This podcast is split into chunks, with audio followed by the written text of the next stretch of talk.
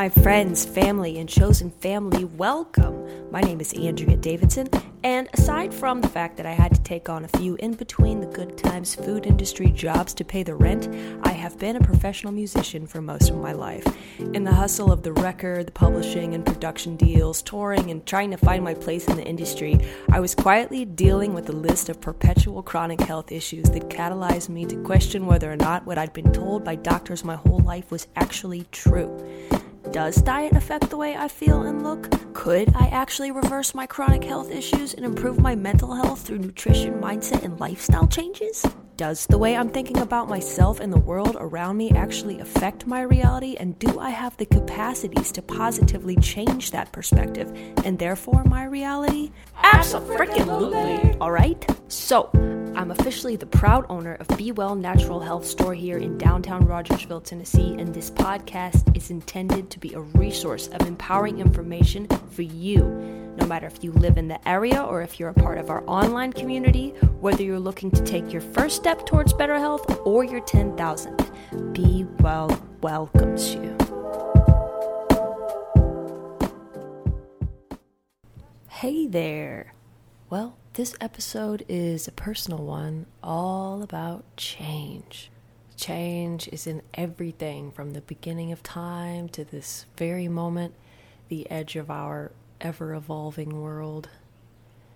Change is in the seasons, it's in artificial intelligence, it's in our perceptions of reality, it's in our hearts, it's in our trillions of cells that after around seven years are completely renewed and different.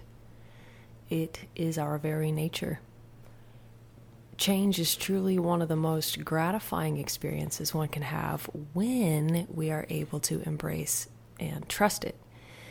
This process is complicated because we also enjoy comfort, and change can threaten that. In this very moment, I just came home from work with plans to dive into school stuff and a totally different podcast, but this one hit me sitting in my empty living room. Change is in this room and in the air. If you didn't know, January 1st, I got engaged and find myself staying with my fiance usually around half the week. Between setting up the Airbnb in the back of B Well downtown and making his place feel more like ours, my little house in Pressmen's home is feeling more like a studio workspace crash pad than my home now.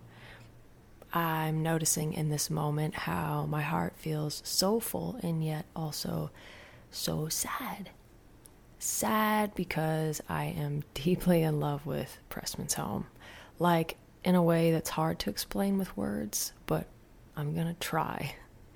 For those of you who are listening and don't know about Pressmen's home, it's a gorgeous valley about 18 minutes outside of Rogersville with so much history and potential and charm. It's kind of mind blowing. When I lost my record deal, I was with Andrew, the owner of Pressmen's Home Property.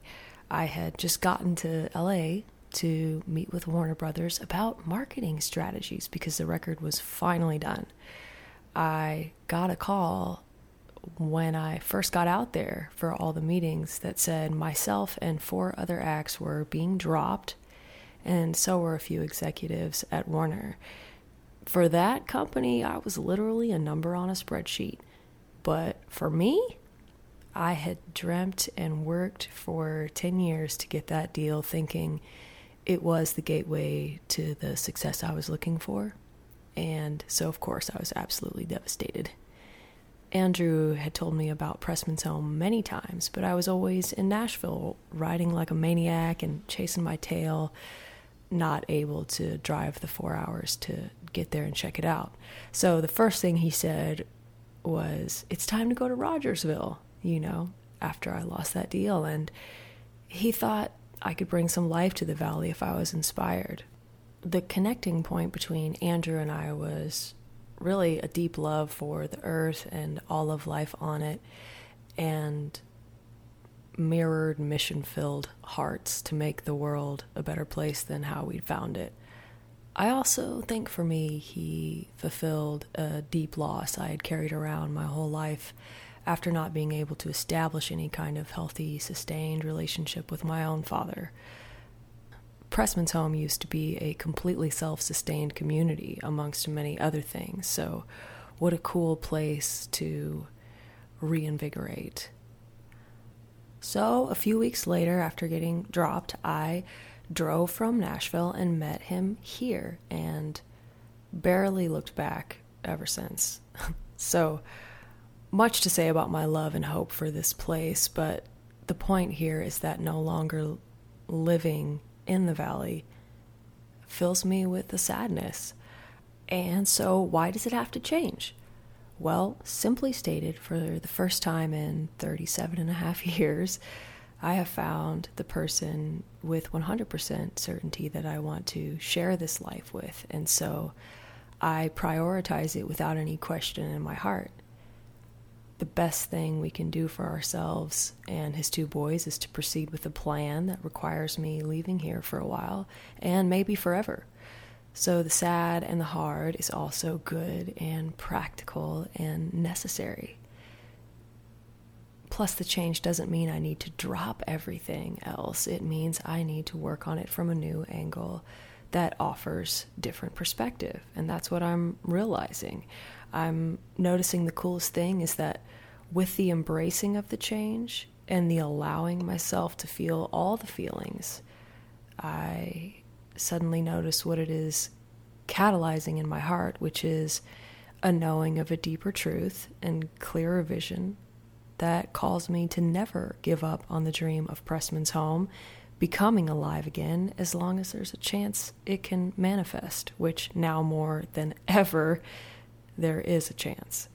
So, just a little bit about that. We have a couple down at the Castle Barn raising chickens and growing food and starting a CSA, which is community shared agriculture, where you basically, you know, get a weekly delivery or pickup of whatever vegetables are in season.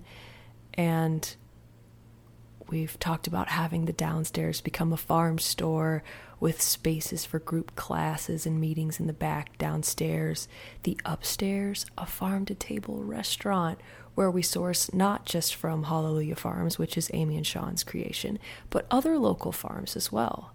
A 5K walking path with parking for families to come hang out, disc golf course, tastefully placed RV spots unseeable from the road, hemp tiny houses and or a few other sustainable Airbnb spots sprinkled on the land. We could let the space be a host for various kinds of community building events, music, plays, fundraisers, festivals, a place to bring people together, a place for the community, a co creative space that gives people a tangible place to believe the world is at least simultaneously getting better as it's getting worse. The coolest part is Andrew's willing to sell it all in one piece for an awesome price and donate part of the land to an animal sanctuary, which this area also desperately needs. So, maybe a tangent here, but also just want to put the word out if anyone knows people interested in a similar vision, particularly with finance available. If so, this is a pretty spectacular opportunity to build something amazing that also comes along with many streams of revenue for ROI. So, as you can see, I'm not only in the midst of a giant life change, but I'm also still allowing the courage and vulnerability to believe that I have the capacity with the right team to change the world a little bit too.